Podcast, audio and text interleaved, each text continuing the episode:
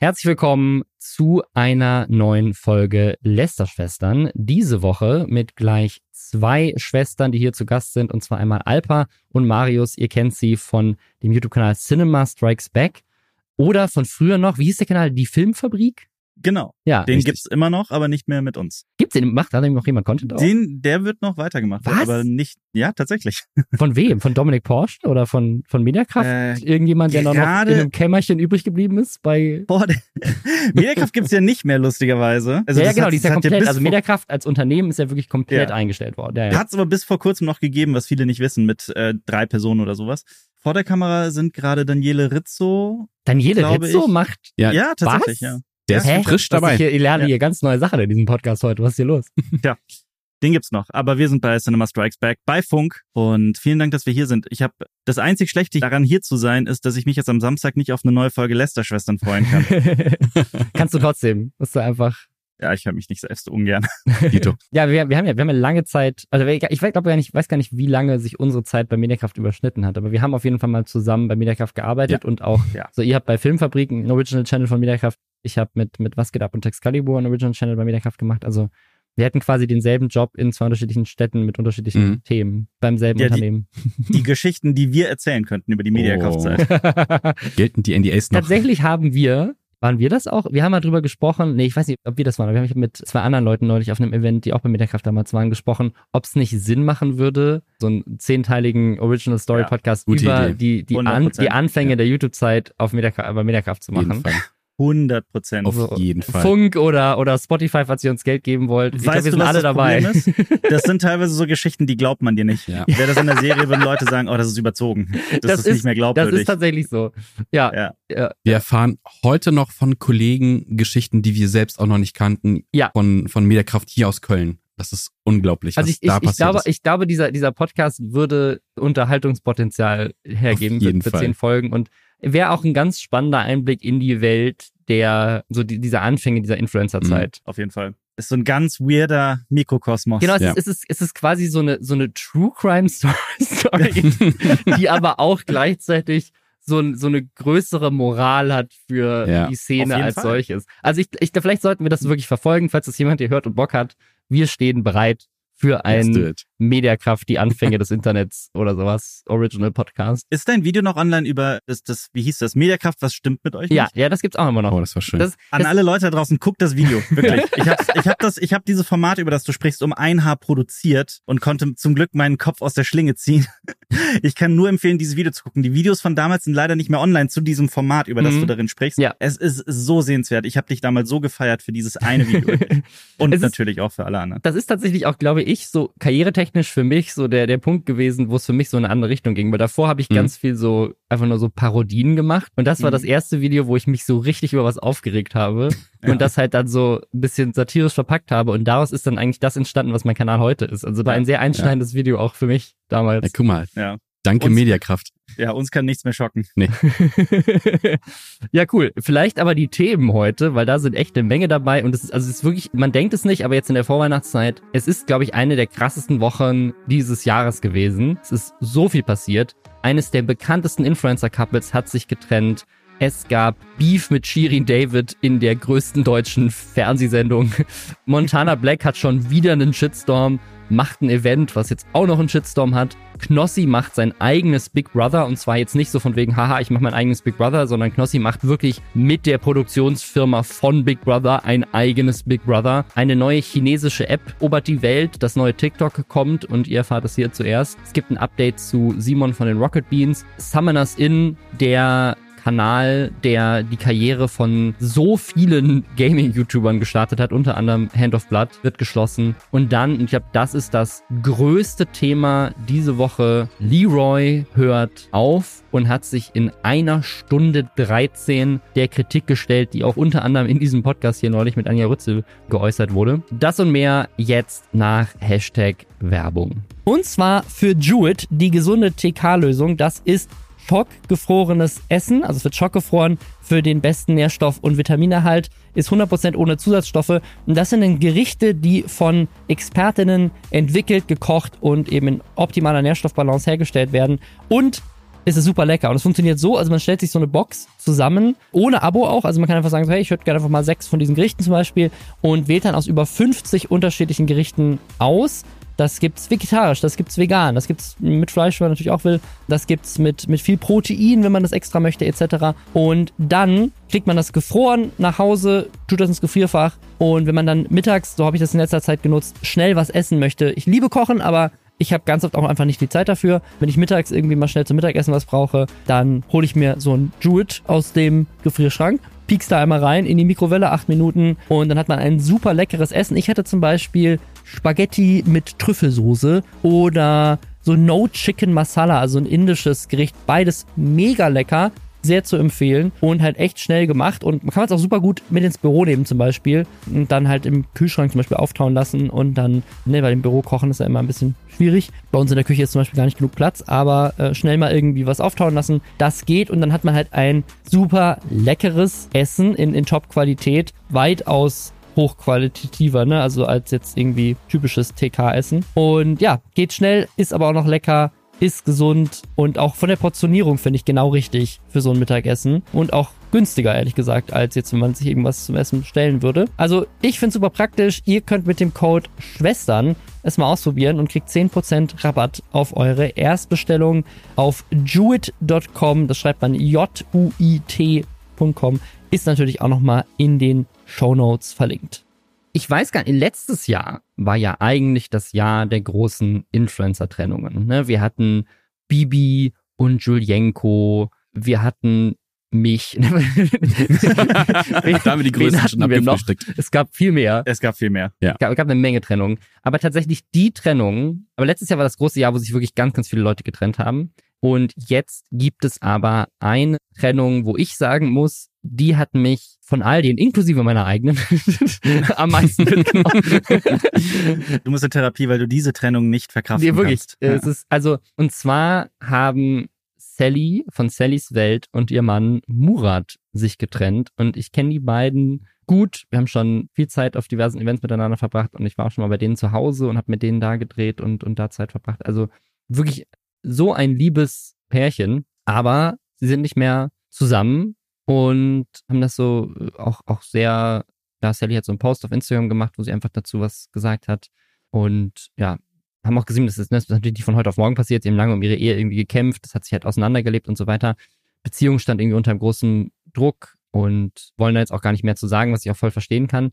Ich kann das, glaube ich, so von außen sehr gut nachvollziehen, weil ich glaube, so dieses, ne, wenn man, wenn man wirklich zusammenarbeitet, mhm. zusammen vor der Kamera steht, zusammen immer unterwegs ist und dann noch zusammen Familie hat, dass deren sein Haus ist sozusagen direkt neben ihrem Büro auch und so weiter. Also ich glaube, es ist halt super schwierig und das, da kann ich auch aus, aus eigener Erfahrung reden, ohne da jetzt irgendwie groß Theorien in den Raum stehen zu wollen. Aber ich, ich kann mir sehr gut vorstellen, dass es sau schwierig ist, ein Paar zu sein, Eltern zu sein und dann zusammen ein so großes Unternehmen zu führen mit so viel Verantwortung.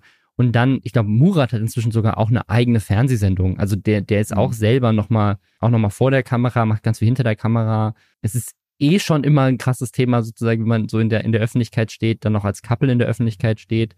Bei denen sind ja auch die Kinder dann noch manchmal Teil der Videos. Also es ist, ich kann mir gut vorstellen, dass das mega anstrengend ist und mhm. ich glaube, selbst die besten Beziehungen an sowas auf jeden Fall einen Knacks bekommen würden und finde es aber mega traurig, weil ich die beiden immer, ja, also weiß man mhm. ja immer nicht von außen, ne? aber die immer als, als so eines der absoluten Traumcouples auf YouTube wahrgenommen habe. Ich glaube, viel mehr kannst du ja auch gar nicht mehr zusammen machen. Also wenn du schon Business und Privatleben zusammen machst, das ist schon krass. Und dann noch Kinder. Also boah, ich kann mir nur vorstellen, dass das echt also wenig Raum für Distanz ist. Ja, und ja. ja. Man weiß nie, was hinter den Kulissen passiert. Also ja. jede Beziehung ja. dieser Welt hat ja im Endeffekt Themen, Konflikte und Probleme. Leute haben auch berichtet online, also ich gucke jetzt Sallys Welt nicht so über die Jahre hinweg, muss ich ehrlich sein. Aber ich habe also von mehreren Leuten gelesen, dass da scheinbar so wirkte, als hätten sie da bereits eine Fassade aufgebaut in den Videos. Das haben viele geschrieben. Das ist ja eh oft so, das will ich jetzt gar nicht Sallys Welt in einer Form vorwerfen, aber oft ist das ja bei Influencer-Beziehungen, die auch vor der Kamera stattfinden, so, dass da gerne mal nur diese Feel-Good-Welt, diese mhm. Fassade mhm. halt gezeigt wird, ohne halt die komplexen, realen Probleme dieser Beziehung. Natürlich auch ein Stück weit als Verkaufsargument. Das ist ja auch so ein Teil dieses Images und des Narrativs, das dann dieses Paar verkaufen will, das will ich jetzt gar nicht Wade vorwerfen, um Himmels Willen. Aber das muss man sich einfach mal vor Augen führen, wenn sich dann viele Beziehungen, Influencer-Beziehungen oder aus dem eine plötzlich auflösen. Auf jeden Fall. Ich, ich glaube, das ist auch zusätzlich, dass, dass sozusagen diese, diese Fassade brauchst du ja, weil wenn du dich morgens irgendwie streitest, so was ja, ja, ja. in jeder Beziehung mal vorkommt, und dann hast du einen Dreh und dann musst du so tun, als wäre alles okay.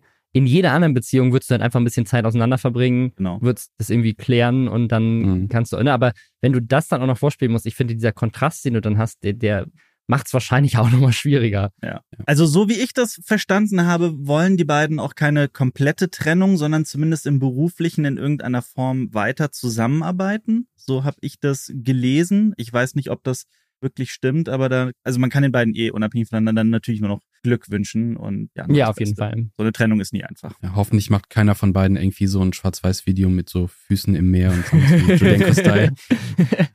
wie, wie sehe das bei den beiden aus? So, Sally backt so einen schwarz-weißen Kuchen oder so. so die Hände genau. so da rein, so ganz zäh, so ein zerbrochener Herzkuchen oder sowas. Ja, nee, also ich wirklich wünsche den beiden einfach nur alles, alles ja. Gute. Ich, also, ich kann mir auch gut vorstellen, dass die, dass die noch gut zusammenarbeiten können weil das haben sie ja vorher auch schon gemacht und äh, da gibt es ja auch gute Beispiele. Dass auch das Manchmal ist es halt auch das Bessere, für, auch für die Kinder oder sowas. Ne? Und auch für die Kinder und auch weil das halt sozusagen auch ja, auch ja so nah aneinander ist. Also, mhm. ne, das, die haben das, ich meine, das zeigen sie auch in den Videos. Ich glaube, das ist halt so eine Doppelhaushälfte und im einen Haus ist das Office und im anderen Haus wohnen sie. Und das ist halt. Haben die nicht dieses riesige Firmengelände? Ja, ja, die haben äh, Silicon, ja. Silicon Valley. Genau. da kann man sich doch eigentlich ganz gut aus dem Weg gehen, oder nicht? Ja, vielleicht. Ja, also es, es ist immer, ist immer schade, sowas zu sehen, aber halt auch irgendwie normal so. Die meisten Ehen gehen auseinander statistisch. Ja. Also, ja. Ich feiere Sally auf jeden Fall für ihr soziales Engagement. Das möchte ich nur an dieser Stelle noch sagen. also, ja, beide. Kampagne unterstützt und, aber von Mudat weiß ich es leider nicht. Genau, also, also beide sind wirklich, also mit die herzlichsten und nettesten Menschen, die ich in der gesamten YouTube-Branche habe kennenlernen dürfen. Also, die sind so nett. Wirklich krass. Neben uns. Neben, Neben euch, genau. Deswegen habe ich ja gesagt mit. Okay. ja. Wer sich auch getrennt hat, und zwar mit seiner Erfolgssendung Wetten das diese Woche ist Thomas Gottschalk. Das haben tatsächlich, also die letzte Wetten das Folge, und ich glaube, es ist auch schon das dritte Mal die letzte Folge gewesen oder sowas. Ja. Also ich glaube, er hat schon öfters gesagt, ich höre auf und hat dann auch nicht aufgehört. Aber ich glaube, jetzt ist es so wirklich das Ende. Die letzte Wetten das Folge von Thomas Gottschalk. Und es haben tatsächlich extrem viele Leute gesehen. Also es hatte richtig hohe Einschaltquoten. Das ist immer noch hätte ich auch nicht gedacht in Zeiten des, also ist natürlich nicht mehr so groß, wie es mal vielleicht in den 90ern war, aber es ist immer noch ein fettes so Ereignis, was Leute für den Fernseher bringt. Und war aber gleichzeitig für viele Menschen, die das so wie ich vielleicht in ihrer Kindheit geguckt haben und jetzt dann nochmal mhm. als erwachsene Menschen geguckt haben, auch ein bisschen erschreckend, wie Thomas Gottschalk so gealtert ist. Und dabei meine ich nicht vom Aussehen, sondern im Kopf. ja. Kann ich nur unterschreiben, wobei viele, viele Menschen im Internet ihm auch gerade zusprechen. Das muss man auch ja, dazu sagen. Auf jeden Fall. Da, da gehöre, gehöre ich nicht dazu, aber es gibt natürlich auch Menschen, die ihm zusprechen. Und mit wem er aber auch Beef hatte, ist Shirin David. Shirin David war nämlich zu Gast und es gab so mehrere Sachen, die nicht so geil waren in dieser Sendung, aber das ist so die, die, glaube ich, so am größten dann hinterher auf Twitter auch geteilt wurde. Und das ist, Gott, Thomas Gottschalk hat zu Shirin David gesagt, dass du ein Opernfan bist, hätte ich dir gar nicht, gar nicht angesehen. Mhm. So, und Shirin David, so wie sie ist, was ich sehr cool finde, hat natürlich das direkt gekontert und gesagt, ja, warum nicht? Ja. Und ja. Dann, dann hat er gesagt, Weiß ich auch nicht. Ich hätte ja auch die Feministin nicht angesehen. Was halt, uh. Und er wirkte die an die Diskussion ja auch so ab. Also da merkt man auch, dass er einfach so auf verlorenen Posten irgendwie war, dass ja. er nicht gut rausgekommen wäre. Sehr viel Schubladendenken auf einmal ja. auch. Ja. ja. Und die Sherry David hat es auch direkt super eingeordnet. Damit sie dann gesagt, warum denn nicht? Weil ich gut aussehe. So, ich möchte sagen, als Feministin können wir gut aussehen, wir können klug sein, wir können eloquent und wunderschön zugleich sein. Das eine schließt das andere nicht aus. Weil natürlich das mitgeschwungen ist. Ne? Sie sitzt da irgendwie in so einem Kleid und so weiter und in Thomas Gottschalks Kopf sind, keine Ahnung, wie Thomas Gottschalk Feministinnen aussehen. Auf jeden Fall nicht so wie Shirin David. Und dass sie das direkt so schlagfertig abgefangen hat und da auch Konter gegeben hat, fand, fand ich sehr cool und fand, glaube ich, auch sehr viele Leute im Internet cool. Und hat so ein bisschen offengelegt, so, okay, Thomas Gottschalk, so Bild von Frauen ist vielleicht ein mhm. bisschen veraltert. Ja, es gab ja noch mehr. Da war ja noch Cher zu Besuch und da meinte er ja dann auch so, ja, man muss ja aufpassen, man darf Frauen ja gar nicht mehr anfassen. Ja, so, auch das. Ähm, und das ist ja auch nicht gerade schwierig. Also ich finde, ich finde diese, also dann gab es ja noch diese, diese, diese Rede von ihm, dass er ja nichts mehr sagen darf. Genau, das war dann das Ende. Ich glaube, so dazwischen war noch irgendwas mit dem, dem Jungen im Rollstuhl. Genau, genau. da war ein, ein kleiner Junge im Rollstuhl und der meinte, ach, bist ja, bist ja doch ganz gut drauf, obwohl du an den Rollstuhl gefesselt ja, bist. Ja, also ja. richtig ableistisch geäußert Voll. darüber. Also das ist Furchtbar. Und, und genau, und dann kam das Ende. Was, was wolltest du gerade sagen? Was war das, was Ende dann? ich ich finde die Ironie unglaublich, dass er da im Fernsehen steht, auf dem zweitgrößten öffentlich-rechtlichen Sender Deutschlands. Millionen von Menschen gucken ihm am Samstagabend zur ja. Primetime zu und er behauptet, er dürfe nichts mehr sagen, weil er weggecancelt wird. So als wäre, ich meine, Meinungsfreiheit ist halt keine Einbahnstraße. Also ich darf auch meine Meinung zu deiner Meinung frei äußern. Meinungsfreiheit ist keine Konsequenzfreiheit. Und ich glaube, das verstehen viele Menschen wie Thomas Gottschalk nicht. Ich finde auch, also die Show Wetten, das ist doch schon jetzt seit dem Samuel Koch Unfall Geschichte, wenn wir mal ehrlich sind. Jetzt seit, das war vor 13 Jahren. Und ich finde, niemand hat mehr Abschiedsshows als Thomas Gottschalk und darf immer wieder was sagen. Ja. ja. Und der also das, das, das ist wirklich, also ich glaube, ich glaube, abseits von Sportevents ist das eine der Sendungen gewesen, die eine der höchsten Einsteigquoten des Jahres hatte. Und dann ja. stellt sich da wirklich jemand hin und sagt, man darf ja heutzutage nicht, ich muss zu Hause anders reden als im Fernsehen. Hat aber gerade, dann, dann, also die, das Ding ist, das ist ähnlich wie dieser Fritz Meinecke Post damals, so, von wegen so, wenn ich wirklich sagen würde, was ich, was ich möchte, dann würde ich überall gecancelt werden. Ich, also weil Thomas Gottschalk hat halt gesagt, ich rede zu Hause anders als hier im Fernsehen. Hat aber in dieser Sendung ableistische Sachen rausgehauen, sexistische Sachen rausgehauen, gesagt, Feministinnen sind alle hässlich, quasi indirekt. So, wie redet Thomas Gottschalk bitte zu Hause? Das möchte ich jetzt wissen. Ja. Was ist los ja. mit dem? Es ist halt auch so, so schlimm, dass er halt eine, einer von diesen Leuten ist, die Meinungsfreiheit verwechseln damit, dass man einfach einfühlsam sich unterhalten sollte, mit Leuten umgehen soll und niemand so verbal unterdrücken sollte. Und ich finde auch kritisch, dass die öffentlich-rechtlichen ihm da so eine, so eine Plattform geben, dass am Ende noch so eine Rede rausschwingen darf. Das fand ich tatsächlich. Vergleich das mal mit dem, mit Frank Elsner, dem vorherigen Moderator von Wetten. Das ist natürlich lange her, aber er hat halt die Menschen in den Mittelpunkt gestellt in seiner Abschiedsrede und die Wetten und gesagt, geht Wetten, das lebt von diesen ganzen skurrilen Talenten, die die ja. Menschen mitbringen in die Show. Und ich finde, Thomas Gottschalk hat wiederum, also im, im, Gegensatz dazu eher vergessen, dass man, dass er eigentlich nicht der Star dieser Show sein sollte oder zumindest sich nicht so aufspielen sollte, meiner Meinung nach. Und jetzt wird er aber von einer, von einer gewissen Gruppe von Menschen auch als Galeonsfigur im Kampf gegen eine scheinbare Cancel Culture äh, ja. überstilisiert, was ich persönlich, so in meinem ganz persönlichen Empfinden auch nicht, also perfide finde und nicht, das, ich finde nicht, dass das die Realität abbildet. Ja, also das, ja. du weißt ja ganz genau, wie man damit politisch in die Hände spielt, ne? Und welche Leute ja. sich darüber aufregen. So. Und das ist halt, ja, also, dass du denkst, du nutzt die größte Bühne, die das Fernsehen in Deutschland zu bieten hat, um sozusagen so rechten Strömungen in, in die Hand zu spielen und für alle, die klug genug sind, belegst du gleichzeitig, dass das, was du eigentlich gerade anprangerst, nicht stimmt. Weil du es halt sagst im Fernsehen. Ich Ey, glaub, das wurde, ja. das wurde auch schon in den 90ern kritisiert, dass er Frauen, die da neben ihm auf seinem Sofa sitzen, am Knie betätschelt ja. und sowas, ne? Ich habe da auch so einen Supercut gesehen, der, ja. der viele Clips aus der Zeit auch äh, zusammengefasst hat, ja. Ich glaube tatsächlich aber, dass er auch gar nicht wirklich weiß, was er damit anrichtet, weil ich, der kommt ja aus einer Zeit ohne Feedback. Da kam ja höchstens mhm, mal ein Leserbrief zum ZDF, den wird er niemals gesehen haben. Kennt das ja gar nicht. Also wir sind ja quasi groß geworden in unserer Karriere mit, wir kriegen die ganze Zeit Feedback durch Kommentare und er war ja irgendwie immer so der König des ZDFs und die haben dem ja alles erlaubt. Also wenn man mal schaut, das was ZDF halt auch so, der darf da seine Haribo-Werbung machen, da gibt es das und das und der darf alles machen und er darf sich jetzt dahinstellen, so eine Rede halten. Und das ist schon krass. Und ich glaube, er hat irgendwann verschlafen mitzubekommen, was er da anrichtet, was, was die Diskussion im Internet gerade ist, wie gefährlich das gerade ist, solche Sachen zu äußern. Ich glaube, er sieht einfach so, oh, Leute reden über Cancel Culture, oh, ich werde auch gecancelt und denkt einfach nicht zwei Schritte weiter. Ich würde auch noch gerne eine Sache sagen zu Sharon David. Ich meine, ich finde auch an Sharon David kann man sehr, sehr viel kritisieren, unabhängig von dieser Show. Ich habe es mhm. aber auch extra nochmal nachgeguckt. Sharon David hat eine äußerst ausgiebige musikalische Ausbildung ja, hinter ja, sich. Ja, Spielt Klavier, Geige, mhm. Oboe, war an der Ballettschule, an der Jugendopernakademie in Hamburg. Das habe ich extra nochmal nachgeguckt und dann sich da auf die Couch zu setzen nee, in der größten Show Deutschlands. Und dann halt sowas gesagt zu bekommen, ist halt auch wirklich, ich ja. finde, da sollte man so viel Empathie aufbringen, um dann halt auch zu verstehen, was für eine Situation Shirin David in dem Moment Voll, ist. ja. Ja, vor allem, also kann, wenn du, ja. wenn du mal drüber nachdenkst, sozusagen, der wird sich über seine Gäste auch informiert haben und ja. sowas rauszuhauen zu einem Gast, sozusagen, die halt auch gerade eine sehr erfolgreiche Musikerin in Deutschland ist. Ja. Gerade richtig krasse Show, auch erste Tour jetzt gehabt und ich habe von einigen Leuten, die da waren, nur Gutes gehört, dass die echt krass gewesen sein soll. Und zu Cher wird er ja noch nicht hinsetzen und sagen so, also, dass du Mu Musik machst, hätte ich dir echt auch nicht angesehen. Also das ist mhm. so wie weird. So. Der Chair hat es aber super gekontert, als er gesagt hat, man darf heutzutage ja kein Mädchen mehr anfassen. Sie mhm. hat gesagt, es kommt halt auch drauf an, was man anfasst. das fand ich irgendwie auch sehr äh, schlagfertig. Ja, Apropos, man muss aufpassen, wen man anfasst.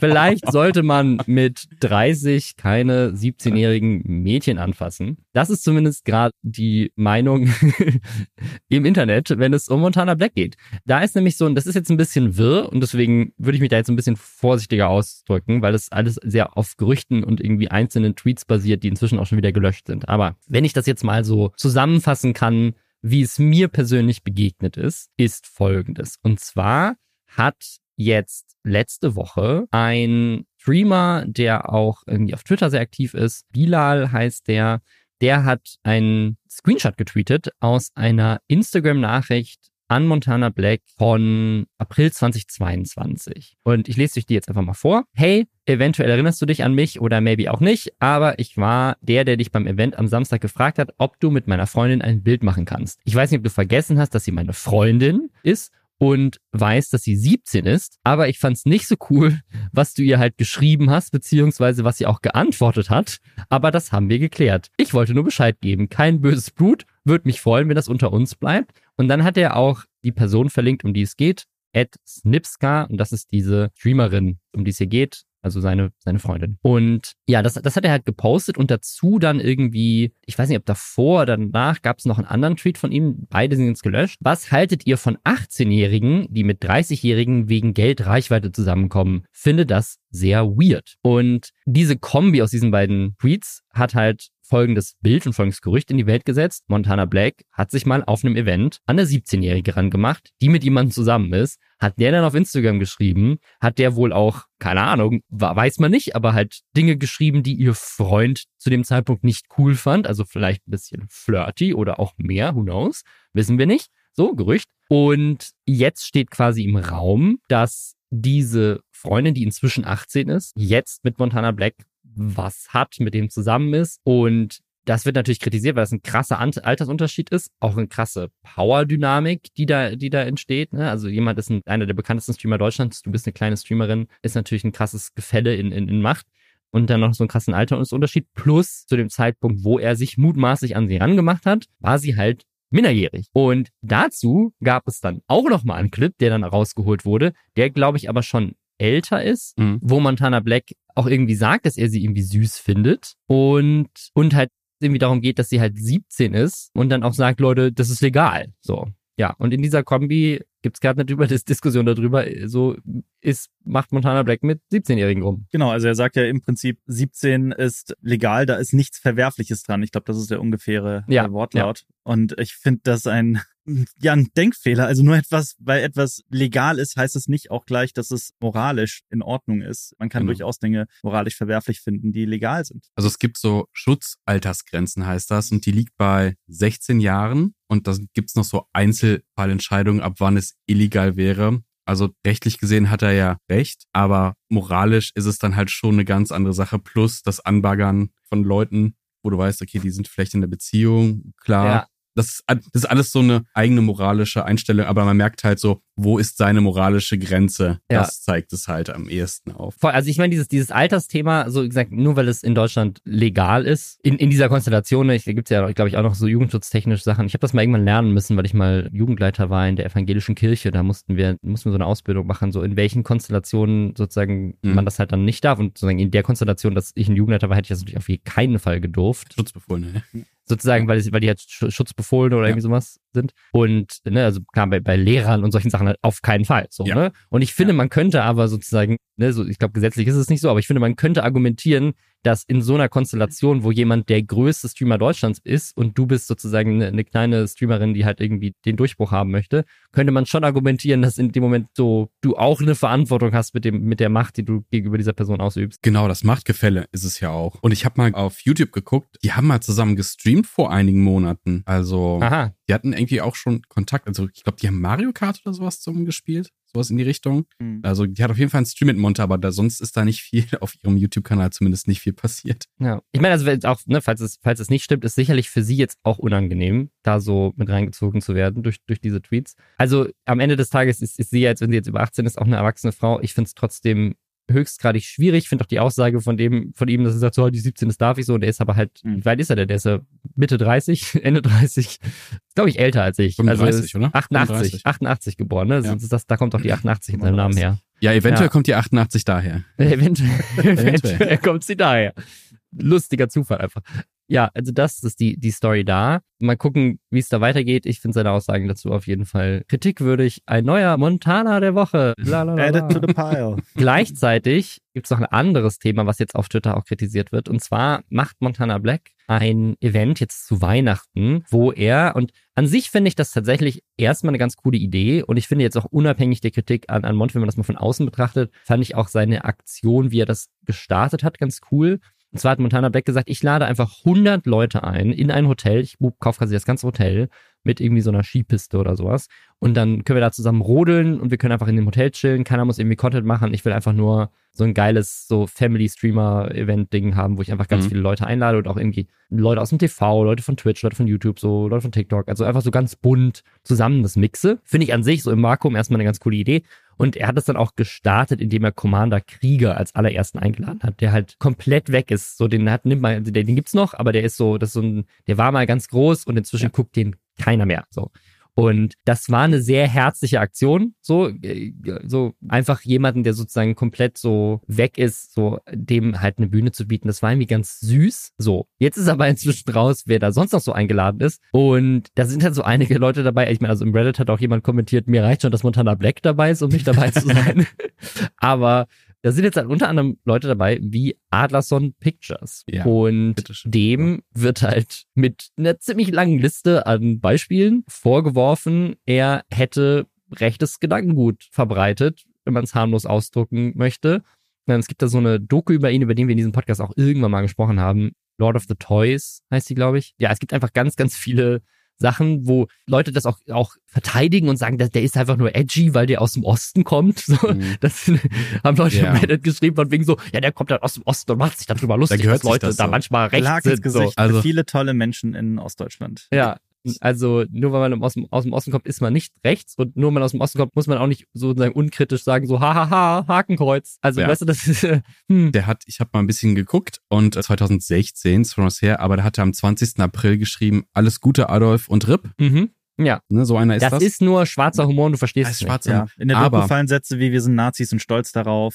Ja. Genau. Verfassungsfeindlicher Kram wird gerufen. Wie Ja. darf ich sagen, Sieg Heil? Das wird da auch gerufen. Ja, ist, Ja. glaube ich, in dem, in dem Falle ist das okay. Also Es ist eine, es ist eine Lose-Lose. Also die selbst sagen ja, das sei sarkastisch gemeint und der Provokation Ja, wegen. Ich finde, das ist eine Lose-Lose-Situation. Also entweder bist du unreif und hängen geblieben oder halt ein Nazi. Also Der- oder halt beides. ja, der oder wurde halt schon beides. 2020 auch von YouTube gesperrt und auch einzelne Videos wurden von ihm gesperrt und der hat sich halt laut einigen Presseberichten mit der Freien Kameradschaft Dresden, der Identitären Bewegung und den jungen Nationalisten rumgetrieben. Und ich finde, das ist ein guter Punkt, um mal auch nochmal in Montana Blacks Vergangenheit zu wühlen. Und die 88.de, wie wir schon erwähnt haben, ist vielleicht sein Geburtsjahr, aber vielleicht auch so ein bisschen, was so seine Einstellung angeht. Denn Monte stand schon 2019 in der Kritik, sich auch mit Rechten abzugeben, unter anderem Adlers and Pictures und auch mit den Nordmännern MC. Das ist so ein Motorradclub, also so Hells Angels in bisschen kleiner. Und die sind auch schon ein paar Jahre vorher aufgefallen. Da wurden nämlich Waffen bei einigen Teilnehmern gefunden, unter anderem also 200 Waffen, darunter kistenweise Maschinengewehre, Panzergranaten und Panzerminen. Und es gibt diverse Fotos,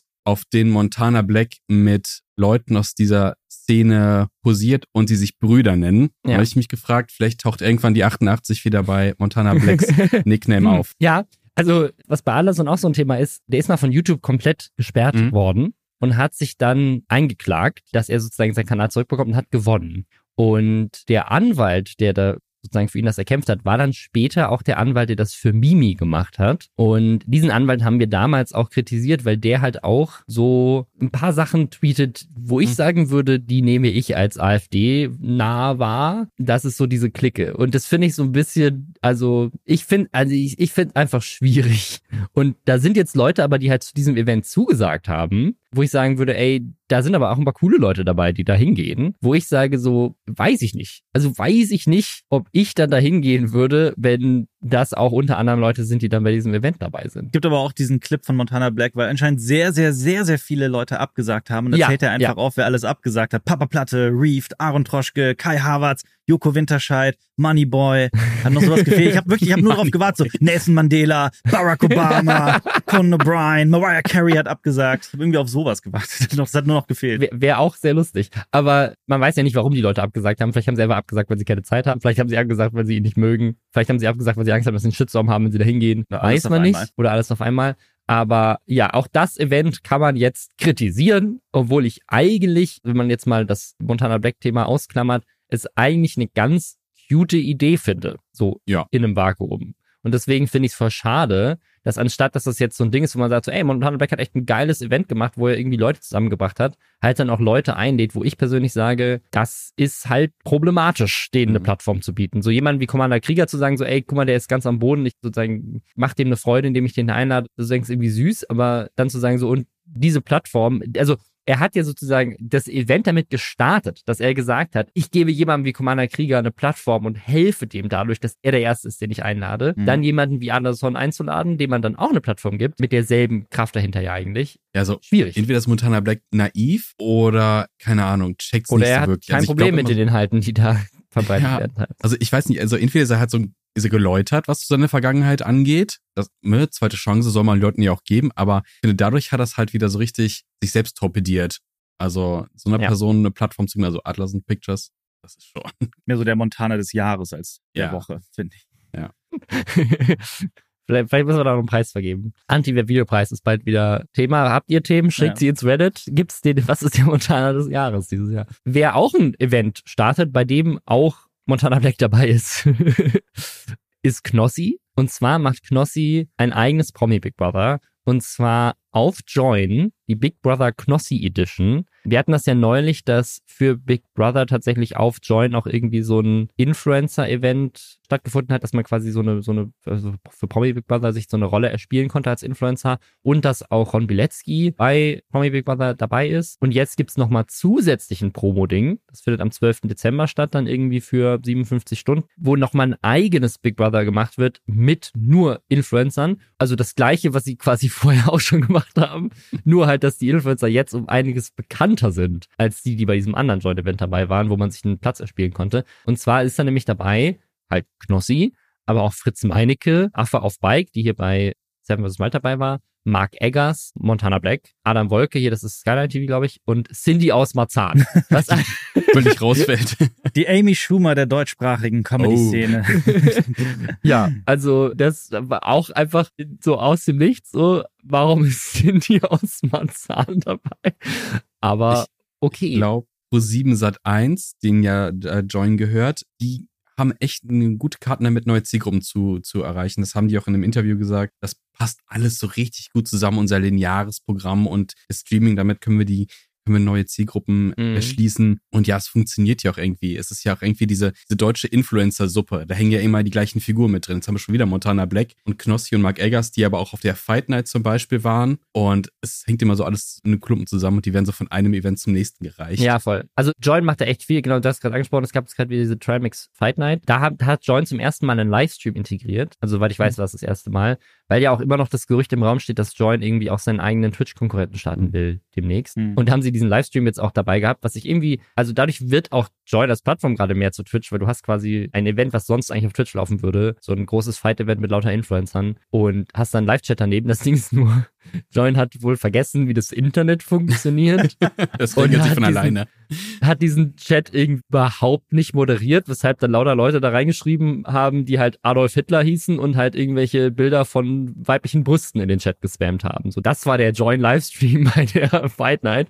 Mal gucken, ob sie das für das Promi Big Brother Event ein bisschen besser machen und vielleicht einen Praktikanten abstellen, der ein paar Leute bannen kann. bei, so, bei solchen Events und bei solchen Shows merke ich immer, wie disconnected ich eigentlich von der gesamten Realität mittlerweile bin. Weil sowas startet und ich frage mich dann immer, wer zum Himmel guckt sich sowas an? Hm, alle. Und dann schauen's Tausende oder Millionen von Menschen. Ja. Die Akteure werden steinreich und ich sitze in Unterhose vom Rechner und denke mir, ha, was für Trottel. Ich, ich glaube, wenn Knossi, der war ja, glaube ich, schon mal bei Promi Big Brother, so irgendwie zu Gast oder sowas auch. Und ich glaube, das kann echt ein krasses Ding werden. Ich frage mich halt auch, als die damals diesen Ja, Angler-Stream hatten, ich denke so, wer guckt sich denn die, die ganzen Streamer beim Angeln an und es war der größte Stream Deutschlands ever.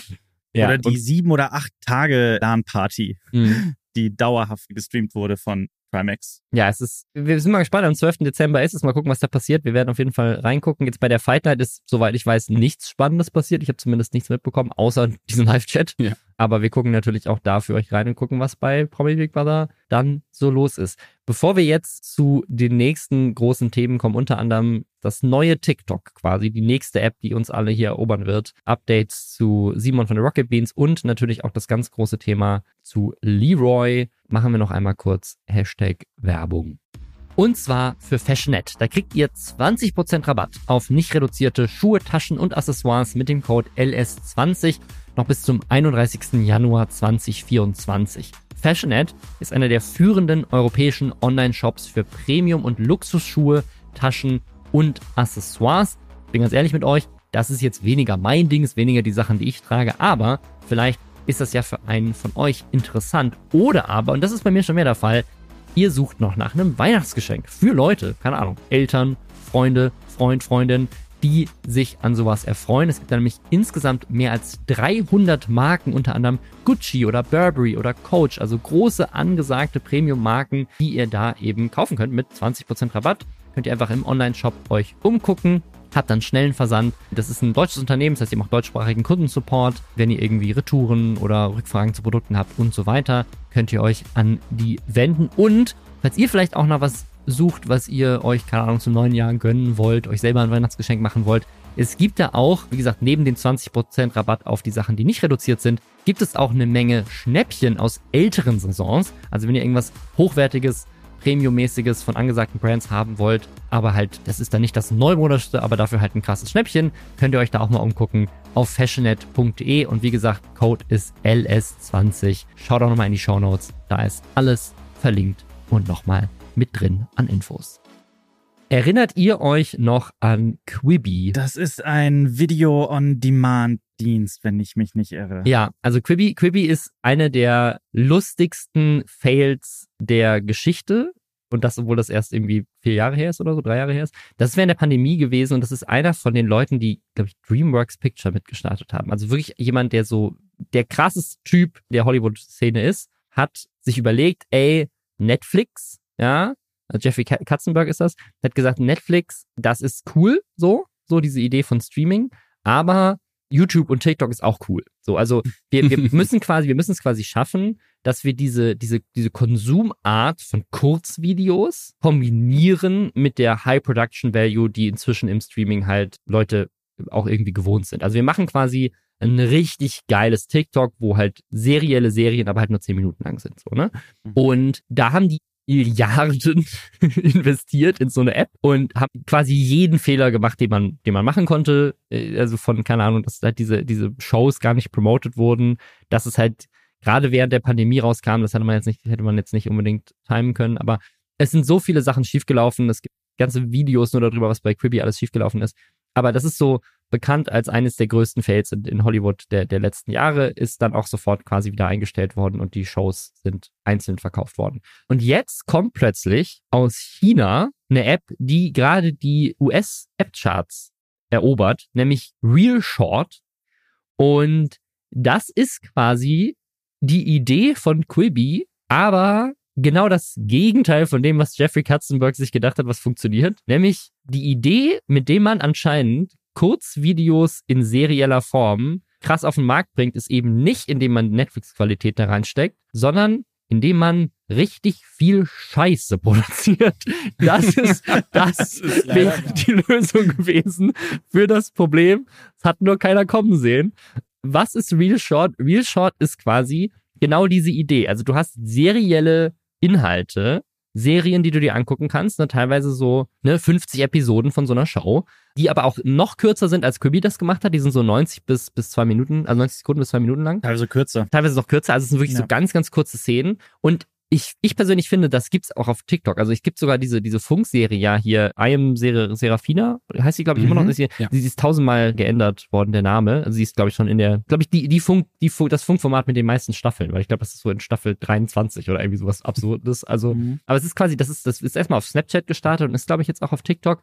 wo quasi so Kurzvideos erstellt werden mit Schauspielerinnen in, in so, dass es halt so wirkt wie so, du bist voll im Leben von denen. Es ist quasi eine Soap. Also es ist quasi gute Mhm. Zeiten, schlechte Zeiten, aber halt für TikTok adoptiert. Und I am just myself heißt I am das just jetzt. myself heißt es, genau, weil die es wurde nämlich umbenannt, weil nämlich dann irgendwann Se- Serafine, genau, ja, das ist es. Ich wusste doch, es heißt anders. Und das ist aber quasi das jetzt als App. Also du hast doch diese App und da sind dann nur so kitschige Seifenopern, die halt super kurz sind und du kannst irgendwie halt 50 Folgen davon angucken. Es geht halt Affären und Skandale und Intrigen und es ist, es ist halt wirklich so Lindenstraße oder gute Zeiten, schlechte Zeiten in noch kitschiger und noch schlechter. Und die sind wohl auch alle erst in China entstanden und da auch irgendwie erfolgreich geworden und werden jetzt so ein bisschen für den westlichen Markt adaptiert. das geht wohl richtig ab. Also du musst dann irgendwie Münzen bezahlen, alles, wenn du weitergucken willst, kannst du es aber auch mit Werbung gucken. Und die ist halt in den, in den App-Charts ganz oben, hat krassen Umsatz gemacht im, im, im letzten Monat, in den letzten Monaten. Es riecht, es stinkt komplett nach Drehbüchern, die von KIs erstellt wurden. Ja. Wirklich auf, ich habe mir ein paar Folgen angeguckt. Dagegen ist Berlin Tag und Nacht auf dem Niveau von der Pate oder die Verurteilten, was weiß ich.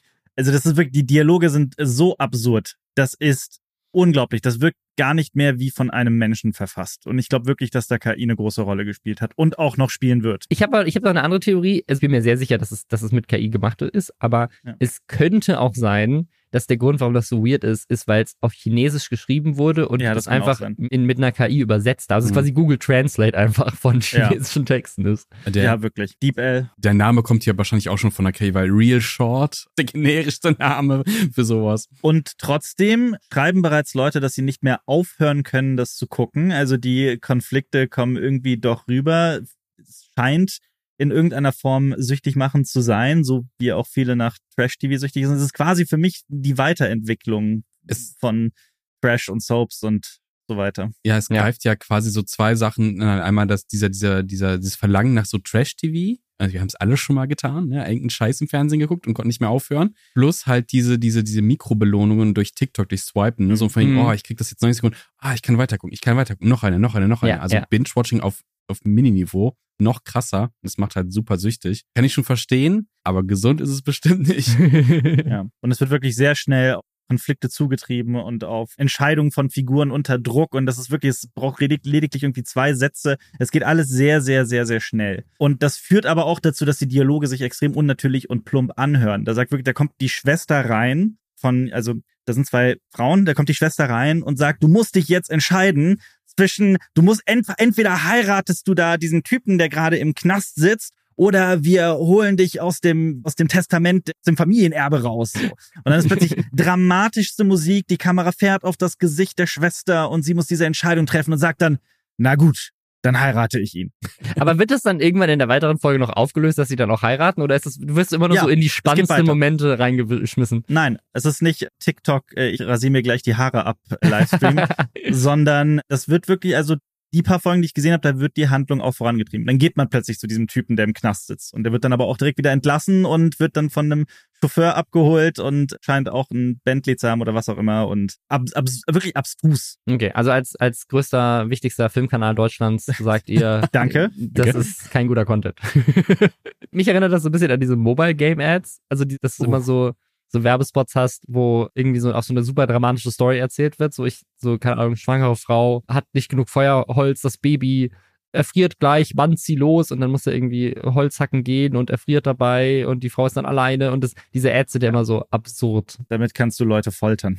Auf jeden Fall. Ich Ja. habe immer das Gefühl, mir sterben Gehirnzellen ab, wenn ich so eine Ad sehe. Bin gespannt, wann sich diese App hier mit dem schön generischen Namen in Deutschland durchsetzen wird. Ja. Es, sehr viele Menschen scheinen danach süchtig zu sein. Also es, ich Ja. kann mir, ich mich verwundert Ich meine, das diese auch nicht. Ads funktionieren ja auch. Ja. also deswegen, Ja. deswegen so diese, diese Art von überdramatisierter, absolut schlecht geschriebener Content scheint ja zu funktionieren, sowohl in dieser App als auch in Mobile Game Ads, als auch in Soap Operas, die es schon lange gibt, die halt bisschen, also noch qualitativer sind als das. Vielleicht werden ja auch mal bald Filme umgeschnitten, dass wir irgendwie bald wirklich den Paten haben, einfach nur auf seine kurzen Entscheidungshighlights runter. Ja, und auch noch auf die Konflikte, genau. Dass Ja, diese- genau. diese, diese, diese dramaturgische Belohnung einfach so ganz, ganz schnell kommt, so Schlag auf Schlag. Ja, ja. Man sagt ja so, so Neumann klug auch für die neuen, für die TikTok-Generation, Ja. die Mhm. äh, keine hohe Aufmerksamkeitsspanne mehr hat, keine lange.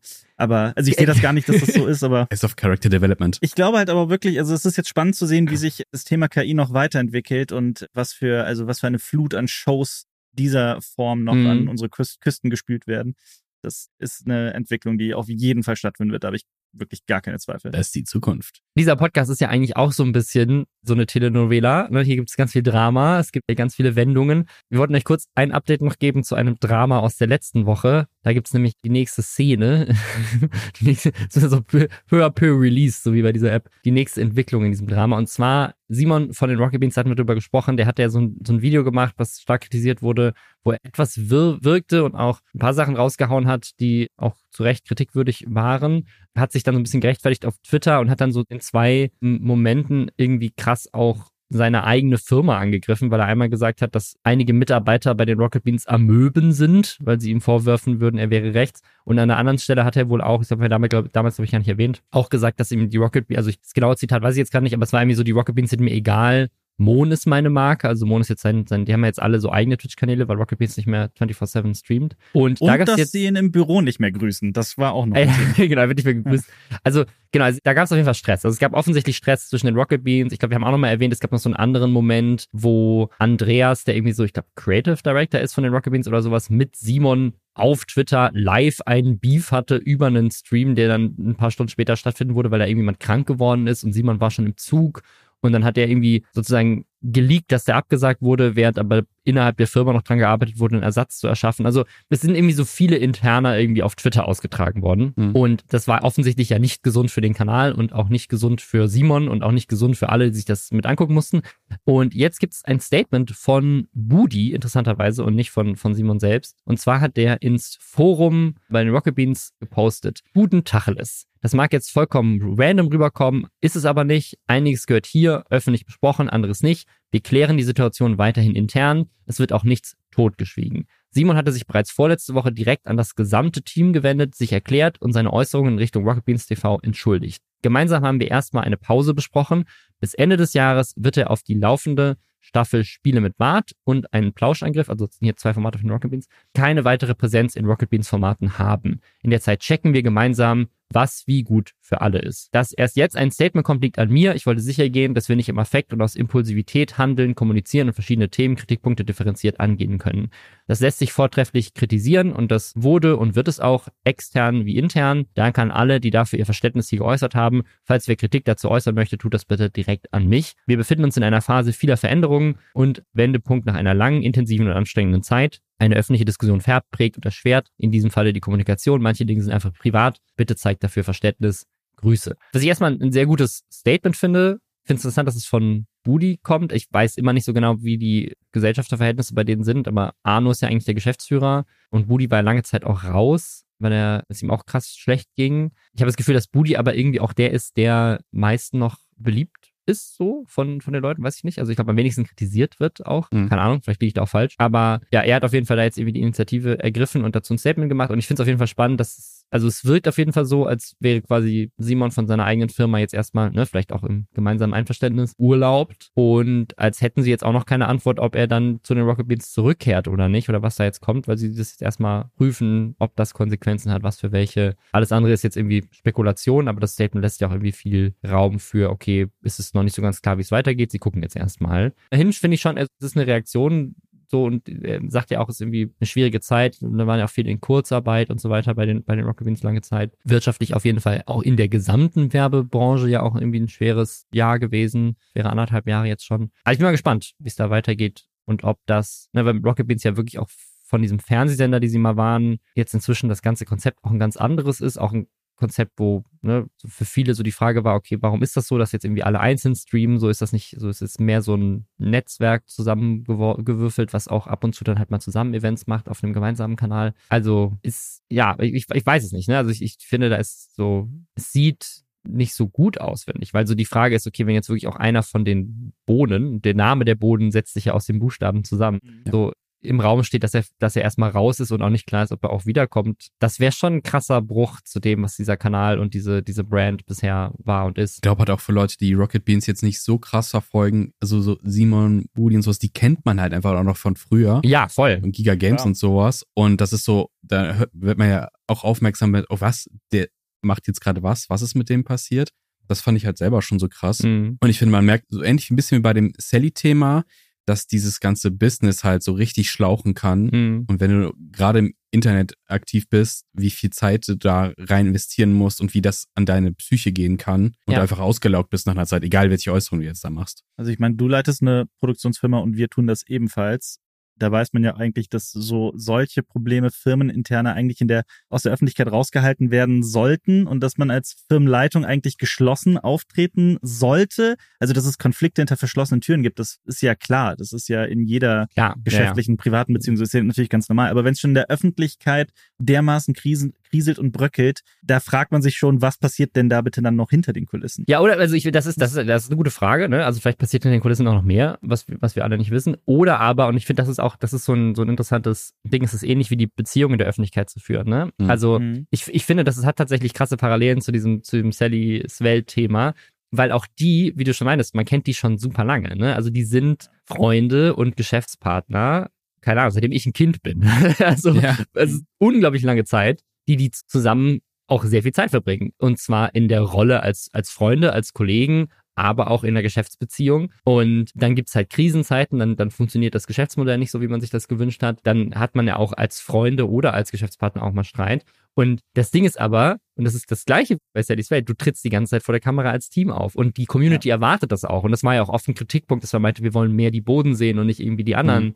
Leute, die hier jetzt plötzlich mal vor der Kamera stehen und so weiter. Also das, das schlaucht halt auch krass ja. und macht es halt auch schwierig. Und ich glaube, so wenn du das so gewöhnt bist, dass deine Beziehung ja die ganze Zeit live gestreamt wird mhm. für die ganze Welt, dann interner natürlich auch irgendwie auch irgendwie da, da rein. Und ich glaube, bei denen ist auch nochmal speziell natürlich, dass sie so krass Community finanziert auch sind und dass sie deswegen auch ihren Fans auch so ein bisschen schulden, das interner auch früher und schneller und mehr offen und transparent kommuniziert werden, als das jetzt jedes andere Unternehmen machen würde. Mhm. Und ich glaube, das zusammen ist dann in der Zeit, wo es jetzt lange offensichtlich nicht so gut lief und es viele Krisen gab und so weiter, halt krass kontraproduktiv. Ne? Also das ist, ähm, das ist toll, wenn es gut läuft, dann ist Transparenz ja. schön. Wenn es scheiße läuft, ist Transparent auch manchmal ein bisschen, kann auch nach hinten losgehen. Auf jeden Fall. Und das, ich glaube, es ist auch krass, wenn du da Geschäftsführer oder Geschäftsführerin bist, wie viel Verantwortung es ist. Also wir waren mal vor x Jahren bei denen bei Chatduell mhm. und ich glaube, damals haben da über 100 Leute gearbeitet. Ja, ja, ja. Und das ist ja schon krass. Also wir, wir kennen die ja teilweise auch persönlich und deswegen, das sind, ich habe die als wahnsinnig nette, liebe Menschen kennengelernt mhm. und wünsche denen deswegen auch aus tiefstem ja, 100%. Herzen wirklich ganz mhm. viel Glück und Erfolg und dass sie auch durch diesen Sturme kommen und ja. Thema. Auf jeden Fall. Also ich, also ich, ich glaube auch, und es ist auch bis heute so, ich finde, die machen auch immer noch ganz, ganz tolle Formate. Game 2 ist auch immer noch ein unglaublich krasses Ding und auch andere Sachen, die sie auf dem Kanal machen. Ich habe halt immer so ein bisschen das Gefühl gehabt, und ich glaube, da haben wir auch neulich schon drüber gesprochen, dass da unglaublich viel Kreativität hintersteckt und auch ja unglaublich motivierte Leute da arbeiten. Also bei den Rocket Beans zu arbeiten, ist ja für viele Menschen auch einfach lange, lange Zeit und wahrscheinlich auch bis heute krasser Traum, Traumjob gewesen, wenn es so, weil die so großer Teil der Kindheit sind mhm. für viele und aber auch kaum ein anderes Unternehmen in Deutschland gibt, was noch diese Art von so Gaming-Content und so weiter in der, in der Qualität macht. Und gleichzeitig, ne, was ich meine, da haben wir über 100 Leute gearbeitet, das ist, eine, ein, das ist eine riesige Verantwortung, wenn du mit irgendwie so einem Twitch-Kanal 100 Leute durchfüttern musst. Ne? Ich meine, die haben auch eine Produktionsfirma, die machen auch öffentlich-rechtliche Sachen und so weiter, aber trotzdem, so, ich meine, wie du schon meintest, wir haben auch Firmen, aber unsere Firmen sind zusammen nur halb ja. so groß wie die. ja, das stimmt. Und das ist trotzdem schon eine krasse Menge Verantwortung, so. Ja, also mal gucken. Ich, wir wünschen Ihnen alles Gute vielleicht ist es ja auch irgendwie, vielleicht ist es ja ein Impuls, sozusagen nochmal ranzugehen und zu gucken, okay, wie können wir das nochmal anders und gesünder für alle Beteiligten irgendwie aufziehen. Ja, weil offensichtlich gibt es ja da viele Sachen, die Leute da schlauchen. Also wie gesagt, ne, Budi hatte lange Zeit eine Menge Themen. Simon hat jetzt offensichtlich viele Sachen, die bei ihm nicht so gut laufen. Mal gucken. Wir wünschen Ihnen alles Gute. Wem wir auch alles Gute wünschen, weil die auch ein großer Teil von vielen Menschen in der Gaming-Branche sind, ist das Team von Summoners Inn. Summoners Inn ist so das League of Legends Ding in Deutschland gewesen. Also, ich weiß gar nicht, wie man das genau beschreiben soll. Das ist irgendwie eine Website gewesen, aber auch ein Twitch-Kanal, ein YouTube-Kanal. Also es ist von, von Freaks for You produziert, das ist so eine Gaming-Produktionsfirma, die haben quasi einfach so ein äh, League of Legends Magazin, könnte man schon fast sagen, gegründet, wo halt dann auch die ganzen Spiele auf Deutsch gecastet wurden. Also quasi so ein, so ein E-Sport-Magazin, kann man es, glaube ich, nennen. Und das wurde unter anderem sozusagen gestartet mit Hand of Blood oder mit Maxim, zwei Leute, die jetzt ne, mit zu den größten Gaming-Kanälen in, in Deutschland zählen und auch noch viele, viele andere, die ihre Karriere da gestartet haben. Und das, das war so eine Institution in dieser Gaming-Branche in, in Deutschland. Und bei Freaks for You ist jetzt in letzter Zeit schon ähm, irgendwie vieles so auseinandergebröckelt. Also erst war das, dass natürlich Hand of Blood da rausgegangen ist, der der große Star der Firma war und dass er mit Instinct 3 dann sein eigenes Ding gegründet hat. Und dann, dass sagen auch viele Leute dann, die früher bei Freaks for You waren, rübergewechselt sind zu Instinct 3. Und jetzt zuletzt, dass Freaks for You, glaube ich, auch komplett sein Influencer-Marketing insgesamt eingestampft hat. Und das krasse Ding, was jetzt diese Woche passiert ist, ist, dass auch Summoners Inn, also diese komplette League of Legends Community-Seite, Stream-Sache, komplett auch eingestellt wird. Und das, was quasi, ja, also wo man auch, glaube ich, Fix for You echt krass Props geben muss, dass die halt es geschafft haben, so viele krasse Influencer aufzubauen. Ja, jetzt halt einfach geendet ist irgendwie so Ende, Ende einer Ära und die machen, glaube ich, immer noch League of Legends Sachen. Also hier bei, bei Freaks for You machen die auch immer noch diese Prime League, glaube ich, aber halt viel von dem, was Summoners Inn Mal war es es nicht mehr und ich habe auch im, im, Reddit gelesen, dass es wohl auch, dass auch die Viewzahlen krass zurückgegangen sind in den letzten Jahren, weil halt einzelne Streamer, die dann diese League of Legends E-Sport Events gecastet haben, teilweise das Doppelte an Views hatten wie dieser offizielle Stream. Also vielleicht ist da auch einfach nur mit lauter wechselnden Hosts einfach eine Zeit, die vorbeigegangen ist. Oder, und das ist eine andere Frage, die ich mir stelle, also offensichtlich ist League of Legends als E-Sport immer noch sehr groß, aber ich glaube auch, dass es so ein bisschen stagniert, ist mein Gefühl. Also dass sozusagen es ist, also es, es ist jetzt nicht weg vom Fenster so. League of Legends ist immer noch eine krasse Marke und da wird auch immer noch viel gemacht. Aber es ist jetzt nicht so, dass es als Sport weitergewachsen ist, habe ich das Gefühl. Sondern es ist eher sehr gleichbleibend in seiner Reichweite. Ja, aber doch auch schon sehr groß ist. Ja, auch immer, immer noch sehr groß. Also immer noch einer der ja. größten, wenn nicht sogar der größte E-Sport in, in ja. weltweit. Ne? Aber wenn man sich auch mal anguckt, wie so in anderen E-Sport-Bereichen, so, keine Ahnung, Overwatch und, und so weiter, halt auch Sachen krass in den Sand gesetzt wurden. Also bei, bei Overwatch ja. hat, glaube ich, jetzt Activision, ich glaube, jedem Team, was weil die mussten, man musste sich dafür Millionenbeträge einkaufen, jedem Team Abfindungen gezahlt, weil sie dieses ganze Ding einfach einstampfen wollten. Die haben, glaube ich, jedem Team sechs Millionen Dollar zahlen müssen oder sowas, um das einzustampfen. Hier, die, diese ganzen großen E-Sport-Teams in den, in den USA, hier so 100 Thieves und so, die feuern die ganze Zeit Leute und, und stampfen Sachen einfach halt auch. Da, ähm, Werbebranche, der geht's nicht so gut und E-Sport-Gelder werden dann auch gestrichen. Das kommt auch noch mit dazu ja, also. Die Leute spielen nur noch dieses olympische Bogen-TikTok. äh, Tic-Tac-Toe. Tic-Tac-Bow. Tic-Tac-Bow, so hieß Tic -Tac -Bow, es. Tic-Tac-Bow, ja, ja. Genau, das, das, das war eine der olympischen E-Sport-Disziplinen, die, genau. von der keiner vorher gehört hat, ja. Ich mal gucken, also ich wünsche denen, ne, da hängen ja auch ein paar Jobs dran, ich wünsche den Leuten mhm. alles Gute und auch dem Unternehmen dahinter. Mal gucken, wie es da weitergeht. Das war ja schon so eins der, wenn ich das Aushängeschild von, von Freaks for You, aber das ist auch ein Riesenunternehmen. Ich glaube, die haben irgendwie auch über 100 Angestellte abseits von diesem Ding, weil die auch eine Agentur sind und so weiter. Aber ja, mal gucken. Das ist auf jeden Fall jetzt vorbei. Und was auch vorbei ist, und das ist jetzt eigentlich das große Thema, auf das wir hier hingearbeitet haben, und das wird jetzt auch nochmal einen großen Teil dieser Folge erfüllen. Also schnallt euch an. Leroy. Leroy, der hatte schon vor ein paar Wochen angekündigt, dass jetzt diese Woche ein Statement kommt. Er hat auf Instagram so, ein, so, ein, so, eine schwarze Kachel gepostet. Am 28. November kommt ein Statement. Und wir hatten hier in dem Podcast vor kurzem, als Anja Rütze hier zu Gast war, auch über die Vorwürfe gegen ihn gesprochen. Da gab es in letzter Zeit viele. Vor allem war das eine Werbung, die er gemacht hat, bei so einem Gewinnspiel, wo jemand verlinkt war, der dann Werbung für so Krypto-Glücksspiel-Sachen gemacht hat. Und das andere waren halt seine Videos, wo in letzter Zeit immer mal wieder Videos kamen, unter anderem der Leibwächter von Hitler und ein Zoophiler und davor auch AfD-Politiker trifft auf Transfrau, gab noch ein paar andere bestimmt, die halt lautstark kritisiert wurden, weil man ihm vorgeworfen hat, hey, du, du ordnest überhaupt nichts ein. So, du lässt einfach da Leute sitzen, die einfach irgendeinen Bullshit labern, teilweise auch gefährliche und hasserfüllte Sachen sagen und es wird nicht moderiert, es wird nicht eingeordnet, das wird einfach stehen gelassen.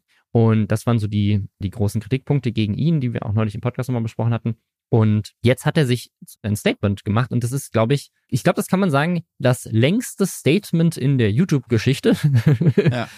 das ist nämlich eine Stunde 13 lang. Da muss man auch ehrlich sagen, die Vorwürfe gegen Leroy, die waren zwar laut, aber die waren jetzt nicht so krass, dass man da denken würde, du musst dich jetzt eine Stunde 13 lang rechtfertigen dagegen. Ja. Da hätte eine simple Entschuldigung auch gereicht. Und nicht nur das, das Video heißt auch, er hört auf. Also sagen so die, die Kritik, das schimmert so ein bisschen zumindest durch, bevor man das Video guckt. Die Kritik war so krass, jetzt, ich habe aber keinen Bock mehr, ich gehe jetzt mhm. weg. So. Ähm, wenn man sich das Video aber dann anguckt, dann merkt man, warum es so lang ist. Und ich würde jetzt einmal kurz gucken, es einmal zusammenzufassen. Viel Spaß. Okay. Unterbrecht mich gerne, weil sonst rede ich jetzt hier eine Stunde durch, weil das Video ist halt einfach eine Stunde lang. Aber ja, also es fängt, es fängt erstmal an, dass er 20 Minuten lang, also es ist quasi ein ganzes YouTube-Video für sich normalerweise, 20 Minuten lang fast, erzählt er erstmal von allen geilen Videos, die er gemacht hat. Ja. Quasi so eine kleine Nostalgiemontage von all den guten Sachen, die er in seinem Leben schon getan hat. Was ich irgendwo verstehen kann, dass man so ein bisschen, gerade weil er ja in dem Video auch sagt, dass er aufhört, so ein bisschen seine Karriere Revue passieren lassen will. Okay. Aber es wirkt in diesem Kontext, dass er direkt danach sagt, und das wird jetzt einige von euch schocken. Jetzt haben mich viele YouTuber beleidigt wirkt es so ein bisschen manipulativ auch. Also genau das, genau das habe ich mir auch hier notiert, dass es, wenn man es super negativ auslegen möchte, sehr manipulativ ist. Und ich finde auch, er droppt da ganz oft so Sätze wie, das gab's nirgends, wo findet ihr denn mhm. sonst solchen Content? Und hier und da mag er vielleicht recht haben, aber zum Beispiel gerade wenn es um dieses Interview mit diesem Hitler-Leibwächter, der eigentlich kein Leibwächter, sondern nur eine Wache war, ja. dass er super stark kritisiert worden ist, oder mit Zeitzeugen aus dem Zweiten Weltkrieg. Also das gibt es schon zuhauf. Klar, gut, dass man es weiterträgt und weitermacht, aber sich dahinzustellen, das so als Alleinstellungsmerkmal hinstellen, so erst die einzige Person, erst die ja, einzige Person, die sowas macht. Und so gerade bei der halt, Menge an Reportageformaten, die es im öffentlich-rechtlichen Kosmos gibt, ja. fand, ich, fand ich das auch ein bisschen frech zu sagen, er ist der Einzige, der solche Themen behandelt. Aber ich glaube, was man ihm nicht nehmen kann, und das, das, das finde ich auch völlig fair, er hat mit sehr viel Reichweite und auch mit größerer Reichweite als wahrscheinlich alle anderen, die diese Themen teilweise behandelt haben, eine Menge Menschen eine Plattform geboten und eine Menge sehr wichtige gesellschaftliche Themen angesprochen und denen eine Bühne ge geboten. Ja. Und das, das verstehe ich auch. Aber ich finde, was ich so, also was ich so absurd finde, ist, dass er nicht die Connection macht, die, die ich persönlich gemacht habe, nämlich, dass die Kritik an ihm ja unter anderem so laut ist, weil er so erfolgreich ist. Und er ist so erfolgreich, weil ja ganz viele Leute ihn für genau diese Arbeit ja auch zu Recht schätzen und diese Videos auch geil fanden. Und dass diese Kritik ja unter anderem auch daher kommt, weil die Leute sagen so, hey, warte mal, so du bist doch eigentlich ein cooler. Du hast doch coole Sachen gemacht. Warum machst du jetzt solche Sachen, die halt scheiße sind? Und ich glaube so, das ist so eine Sache, die ich so schade finde, dass er diese Connection nicht macht, sondern dass er quasi sagt so, ja, das ist doch alles so toll, warum loben die Leute meine Sachen nicht? Ich finde die Leute, also natürlich gibt's jetzt keine Reactions von Rezo oder sowas, wo er sagt so, voll das geile Video, wo er jemanden im Hospiz besucht. Gibt's vielleicht auch, aber ne, die sind wahrscheinlich, haben wahrscheinlich nicht so viele Klicks, mhm. aber die Leute finden und fanden Leroy schon immer auch gut. Deswegen hat ihn Funk übernommen, deswegen haben seine hat sein Kanal irgendwie über zwei Millionen Abos, deswegen haben seine Videos krasse Views. Er hat guten Content gemacht, er hat halt dazwischen auch ab und zu mal Videos gemacht, die halt nicht so gut waren. Und die, das fällt halt auch mehr auf, weil du so gute Sachen gemacht hast. Ja, starke Titel und starke Thumbnails hatte er auch immer. Schon immer, ja. Ja. ja. Das stimmt. Genau, und, und eine andere Sache, die, die mich so ein bisschen gestört hat an dieser Montage ist, wenn man sich das aufmerksam anguckt, dann merkt man, all diese Themen, die er als seine besten Themen platziert, das sind alles Themen, die krasses Mitgefühl auslösen. Das sind alles sehr starke Einzelpersonen, die krasse Schicksalsschläge durchgemacht haben, denen er eine Plattform bietet in Teilen, wo er dann auch irgendwie Geld gesammelt hat für die und so weiter. Oder wo durch seine Videos halt in deren Leben plötzlich eine Wendung passiert ist, die wirklich auf seinen Content und seine Reichweite zurückzuführen ist, was Tolles. Aber dass er in dem Moment nicht die Connection macht, ja warte mal, einen sterbenskranken Mann im Hospiz zu besuchen und seine letzten Worte festzuhalten, seine letzten Wünsche festzuhalten, das braucht halt auch keine Einordnung, anders als wenn ich einen AfD-Politiker hinsetze, der einer Transfrau im Video die Existenz aberkannt. Das ist, das ist anderer Content. Und dass er nicht versteht, dass keines der Videos, die in dieser Montage vorkommen, eins von diesen Videos ist, wo er halt unmoderiert irgendwelchen Scheiß stehen lässt, sondern dass es genau diese Videos sind, die halt Mitgefühl auslösen bei Leuten. Das verstehen nicht und dann kommt so ein Part, der mich wirklich traurig macht. Er sagt dazwischen noch kurz, dass er kein Journalist ist und dass er das früher hätte sagen sollen. Ich finde, das ist immer so eine Ausrede wie so, ja. ich habe ja keine Verantwortung, da müssen die, sind die Eltern für verantwortlich, wenn sie meinen Content gucken. Es ist scheißegal, wie du dich labelst, ob du jetzt dich Journalist labelst oder YouTuber. Wenn du zwei Millionen Leute hast, die deinen Content gucken, hast du eine Verantwortung. Genau. Muss kein Journalist sein, um eine Verantwortung zu haben. So. Das, und das genauso wie Leute, die sagen, ich bin kein Vorbild. Ey, sorry, wenn du eine ja, Reichweite ja. hast, hast du eine Vorbildfunktion. Und Journalist ist halt kein geschützter Beruf. Wenn du publizierst, bist du Journalist. Ja, also es, es ist, mir ist es auch egal. Also er kann, er kann auch sagen, ich bin kein Journalist. aber das, das ändert ja nichts an der Kritik, dass er die Sache Ja. einordnen muss. Damit Aber- schiebt man ja nur die Verantwortung weg. Voll. Genau. Ja, ja. Und ich glaube, er hat halt auch so elementar Fehler gemacht. Es geht ja um, zum Beispiel um dieses, was du schon angesprochen hast, die Transform mit dem AfD-Politiker und dann zeigt er ja auch Rohmaterial, Ja. dass er sich ja, und er hat es ja eigentlich richtig gemacht. Warum das wird ist, das, das, denn ist nicht das, das ist das, was mich so traurig macht. Also es ist, ich glaube, ich, das, das ist, das ist, glaube ich, das, das fand ich einen der erschreckendsten Sachen, die ich je gesehen habe. Weil ich, weil mich das so an in meinem Glauben schüttert hat irgendwie, weil genau, genau was du meinst. Er blendet Rohmaterial ein, danach, nachdem er sagt, er ist kein Journalist. Und das ist Rohmaterial von diesem Video, von AfD-Politiker trifft Transfrau, was für mich auch so der erste große Aufreger war, den ich mitbekommen habe. Davor war das oft so ein Meme von wegen so, haha, ne, also hier irgendwie krasse Person trifft andere krasse Personen so. Aber das war das erste Mal, wo ich gedacht habe, so, ui, warum lässt du das einfach so stehen? Das macht doch keinen Sinn. Und er hat halt Rohmaterial gezeigt, was ich finde, warum hat er das damals nicht direkt veröffentlicht? Warum hätte doch der ganzen Kritik damals schon vorgreifen können, wenn er einfach dieses, ey, ich sehe mich nicht als Journalist und hier ist das Rohmaterial, da seht ihr, dass ich das tatsächlich gemacht habe und das ist der Grund, warum ich das gemacht habe. Wenn er das damals gemacht hätte, dann wäre damals eine Diskussion losgetreten, die sich dann auf all seine anderen Videos danach hätte auswirken können. Dann, dann wäre auch dieses Video, wo er sich von Funk verabschiedet, vielleicht anders ausgefallen man vorher schon drüber geredet hätte, ja, okay, so deine Meinung ist halt, du musst Sachen nicht, nicht einordnen aus den und den Gründen, aber du kannst es tatsächlich. Vielleicht solltest du es dann auch mal reinschneiden. Weil das ist nämlich das, was in diesem, äh, in diesem Video, in dem Rohmaterial passiert ist. Er verteidigt da seine Gästin, die Transfrau. Er setzt sich krass für die ein, sogar nach dem Dreh, da lief die Kamera, also eine Kamera lief dann weiter.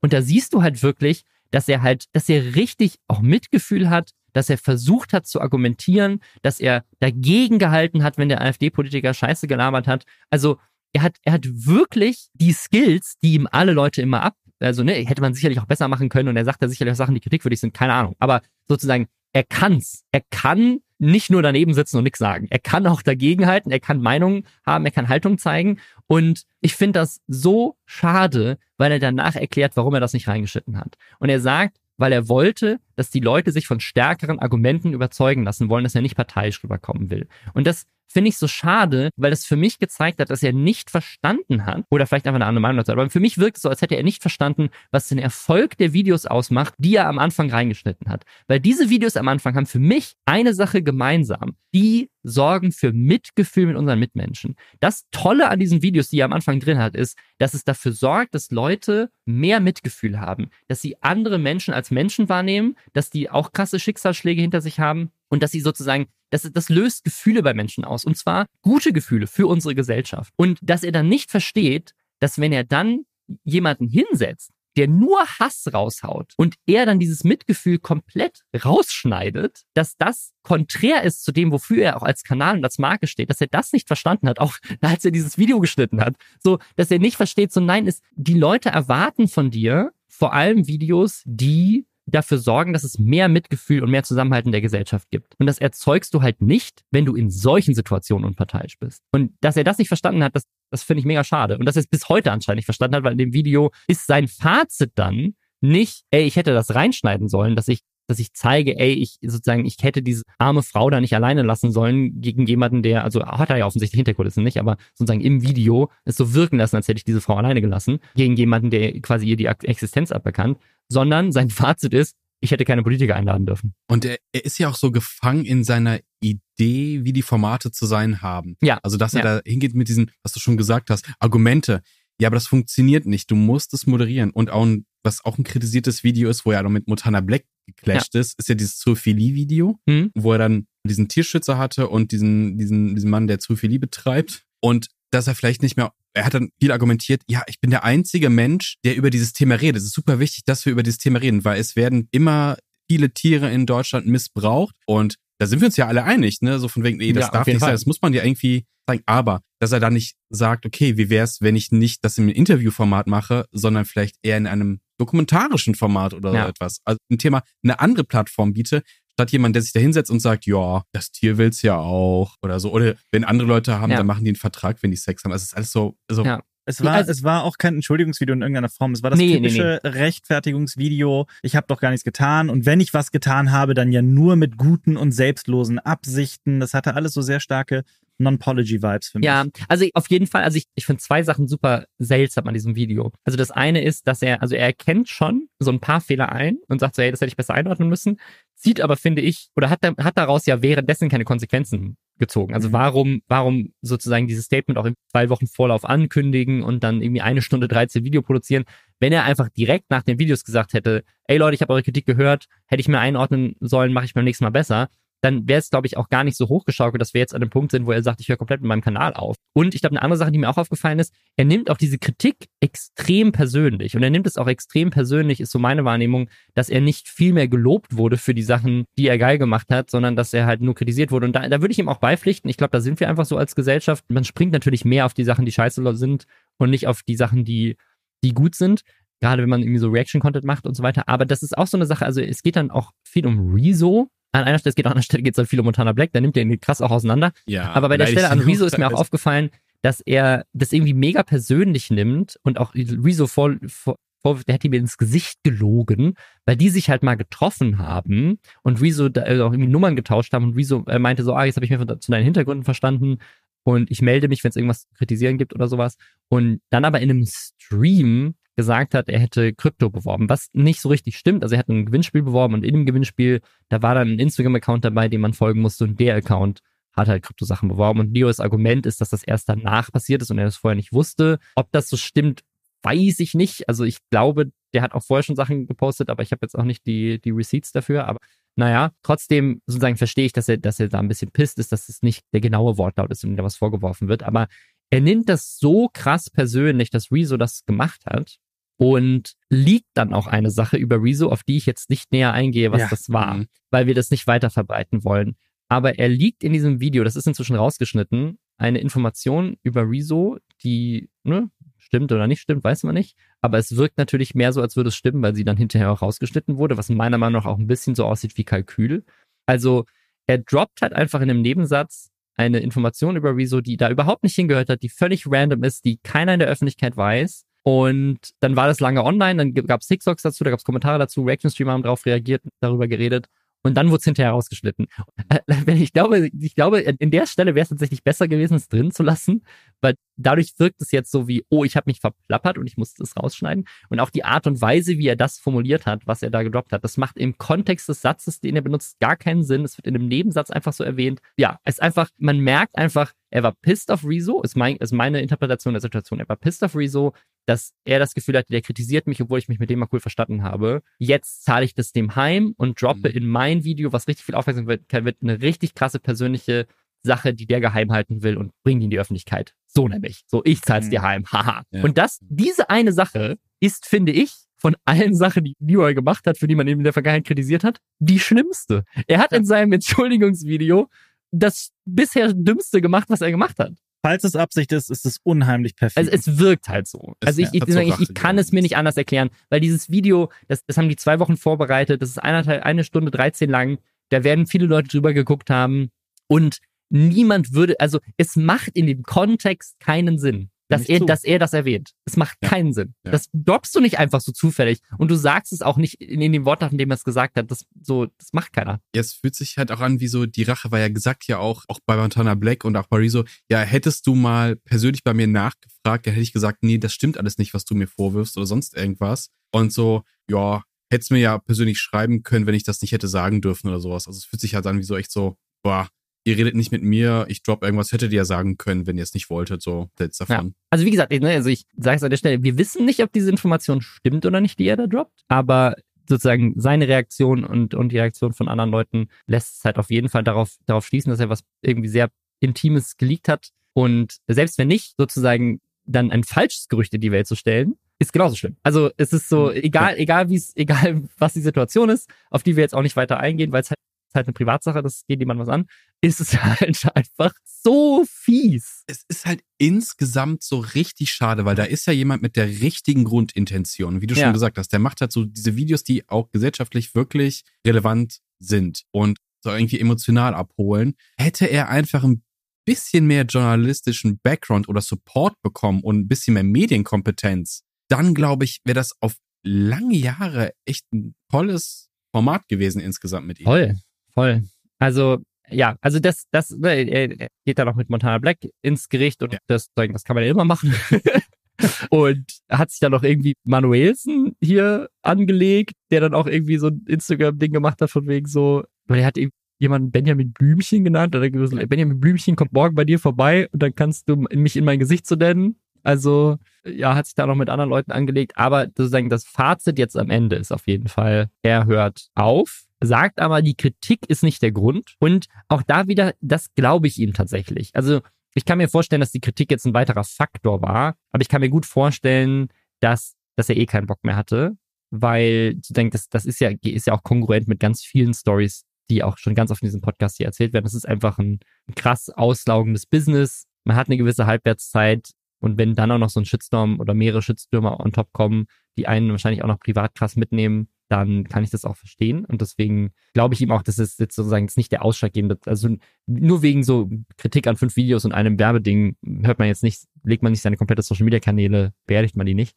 Aber ja, er, er möchte jetzt mehr Sport machen, die Welt bereisen, gibt seine privaten Social Media Kanäle irgendwie auf, so. Und das ist so ein bisschen, also für mich ist so ein bisschen unklar, heißt das, dass er wirklich komplett für immer nie wieder was in der Öffentlichkeit machen möchte? weil er auch sagt, er weiß es noch nicht so, was er jetzt als nächstes machen möchte.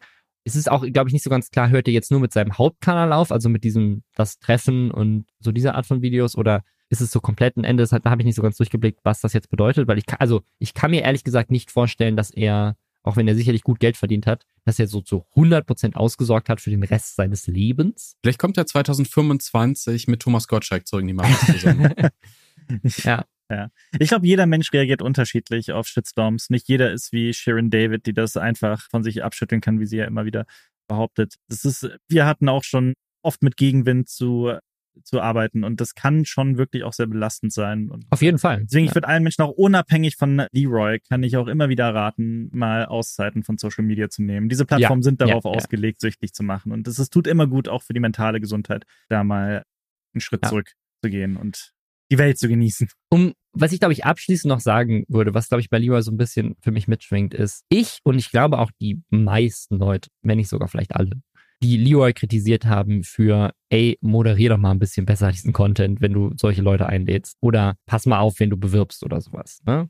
Was ja, da ist ja Leroy auch nicht der Einzige. Da gibt's andere, viel schlimmere Fälle. Das erwähnt er ja auch in seinem, seinem äh, Video mit Montana Black, der irgendwie Krypto rauf und runter und Casino rauf und runter und NFTs mit Hakenkreuze rauf und runter beworben hat. Aber macht's ja auch bei ihm nicht besser, weil es schlimmere nee, Fälle gibt. Schlimmere Fälle nicht, gibt's immer. Macht's nicht besser. Aber was ich meine, ist sozusagen, er wird dafür zu Recht kritisiert. Ja. Nur weil andere schlimmer sind, macht es das nicht besser, auf jeden Fall.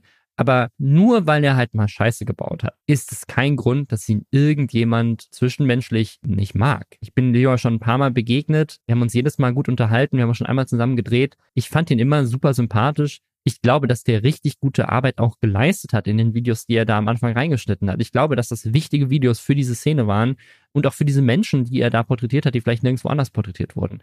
Also ich würde sagen, Leroy hat ganz tolle Sachen gemacht. Er hat halt dann auch mal Videos gemacht, wo man gesagt hat, ey, da würde ich dich zu einem höheren Standard anhalten und würde was an, würde was Besseres erwarten. Und das finde ich ist auch okay und das ist auch wichtig. Und das ist auch wichtig unter Leuten, die Kollegen sind und das ist auch wichtig unter Leuten, die vielleicht sogar Freunde sind. Also ich finde das so, das ist, das ist ähnlich wie den Rocket Beans, man steht in der Öffentlichkeit oder mit der Beziehung, man, man ist in der Öffentlichkeit. Ich finde auch unter Kollegen ist es okay zu sagen, yo, ich persönlich, und das ist, glaube ich, das, was mit, Rezo ja auch passiert hat, ich persönlich finde das jetzt ehrlich gesagt nicht so cool, was du da gemacht hast. Das heißt aber nicht, dass diese Person dich deswegen nicht mag, dass sie deswegen glaubt, dass du ein schlechter Mensch bist, dass, dass deswegen so das in irgendeiner Form ein persönlicher Angriff ist, sondern dass einfach sozusagen in der Verantwortung, die wir alle haben, es auch meiner Meinung nach wichtig ist, dass wir uns gegenseitig motivieren, besser zu sein für die Gesellschaft. Und wenn jemand wie, keine Ahnung, ein AfD-Politiker bei dir eine Bühne bekommt vor zwei Millionen Menschen, dann ist es unsere gesellschaftliche Verantwortung zu sagen, yo, das war jetzt ehrlich gesagt nicht so cool. Und das heißt aber nicht, und ich finde, so ist es vielleicht bei ihm angekommen, vielleicht ist das was, was wir für alle damit rausnehmen müssen, sagen, wie man Kritik auch formuliert oder dass man eben dann halt vielleicht zusätzlich, das hat er sich ja dann irgendwie von Rezo gewünscht, zusätzlich eben nochmal schreibt und meint so, ey, yo, sorry, aber das war halt echt nicht okay, lass mal nochmal privat drüber reden. Vielleicht sollten wir das mehr tun. Ich habe sicherlich in dem Podcast ja auch schon Leute kritisiert, die sich das auch von mir gewünscht hätten. Vielleicht muss ich das auch mehr tun, dass ich auf Leute noch mehr zugehe und sage so, yo, ne, ich habe jetzt im Podcast über dich geredet, aber das heißt nicht, dass ich dich scheiße finde, sondern mhm. ich persönlich habe halt eine andere Meinung zu dem Thema und in meiner Rolle als jemand, der sozusagen öffentlich solche Sachen kritisiert, muss ich das auch ansprechen, weil ich in der Vergangenheit auch öfters kritisiert wurde, wenn ich Freunde dann in Schutz genommen habe, weil natürlich die Leute von mir auch erwarten, dass ich dann unparteiisch bin. Genau das, was Leroy die ganze Zeit von sich selber so als großes Ding ist, so ich bin ja unparteiisch. Ich finde, man kann nicht von Rezo erwarten, dass er unparteiisch sagt so, ey, nee, ich kritisiere jetzt Leroy nicht, weil ich habe den mal getroffen in einem Livestream, wo das ja auch im Affekt so ein bisschen passiert, mhm. weil Leute das in den Chat geschrieben haben. So, ich habe das Gefühl, er hat das sehr viel persönlicher genommen, als es gemeint ist und ich kann das auch irgendwie verstehen, aber ich glaube, wir alle sollten eher rangehen und sagen so, ey, es wird in dieser Szene halt viel Kritik geäußert, weil es aber auch ein bisschen erwartet wird von der Community und ich finde, das ist was Positives an dieser Szene. Ich finde das positiv, dass viel Kritik geäußert wird. Klar ist es eine Frage, wie und in welchem wie Ton und in welcher Vehemenz ja. und wie häufig und so weiter. Und es gibt auch sicherlich Leute in dieser Szene, die mehr Kritik verdient haben als andere und auch in einem anderen Ton als andere.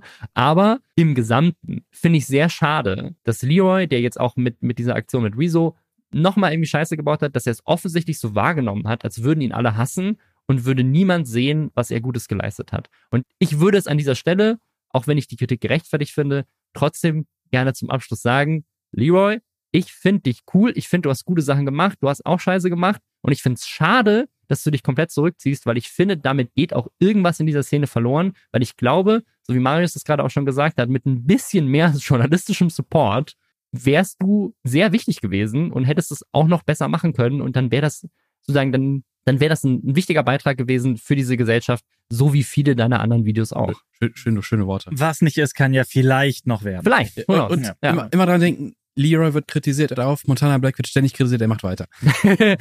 das ist, das ist wieder mein, mein Statement zu dem Thema. Du kannst nur gecancelt werden, wenn du es zulässt. Ja.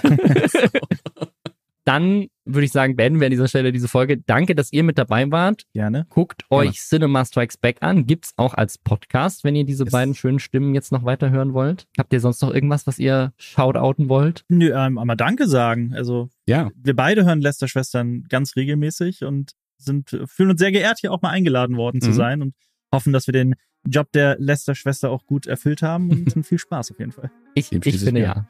Dann ja, vielen, vielen Dank, dass ihr dabei wart. Und ich wünsche euch allen noch eine schöne Woche und wir hören uns nächsten Samstag wieder. Bis dann. Ciao. Okay, ciao. Ciao.